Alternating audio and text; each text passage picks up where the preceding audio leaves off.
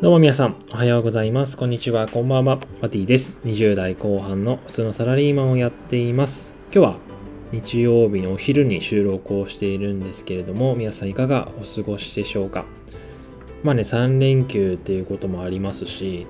あとね、天気もね、結構全国的に晴れてるっても結構多いと思うのでね、まあ、お出かけとかにはちょうどいい一日なんではないでしょうか。まあ、僕もね、えー、今日に限っては休みということなので、まあ、何しようかなところで、まあ、やっぱね、休みだらだらね、過ごすのももちろんいいと思うんですけど、今日はね、しっかり朝から朝活をしてきました。で、何をしてきたかっていうとですね、まあ、近くのカフェに行ってね、えー、いろいろ読書とか、えー、パソコンとかちょっと作業とかをね、カフェでしてきました。で、今日はね、やっぱカフェで朝ね、朝活するのってすごいいいなっていうことをね、思ったので、まあ今日はそれについてお話をしていこうかなと思います。まあ今日はね、あんまりまあ早くないですけど、7時ぐらいに起きて、で、その後ね、近くのカフェに行って、まあ読書とかをしてきた感じなんですよね。で、やっぱり朝のカフェって人が少ないからすごく作業とか集中しやすいなって個人的に思うんですよね。やっぱり開店直後とかに今日ね、カフェに入ってきたような感じなんですけど、やっぱ人もね、結構まばらですし、店内もね、いい感じに、まあやっぱカフェって音楽とか流れてるじゃないですか。やっぱああいう感じですごく、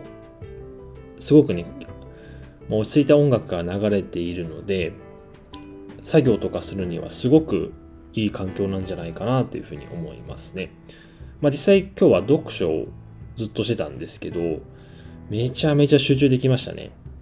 家だとね、やっぱなんやかんやね、まあ僕の場合はなんですけど、やっぱ誘惑がね、テレビとか、まあテレビとかテレビとかですね。やっぱ誘惑がね、どうしてもあるので、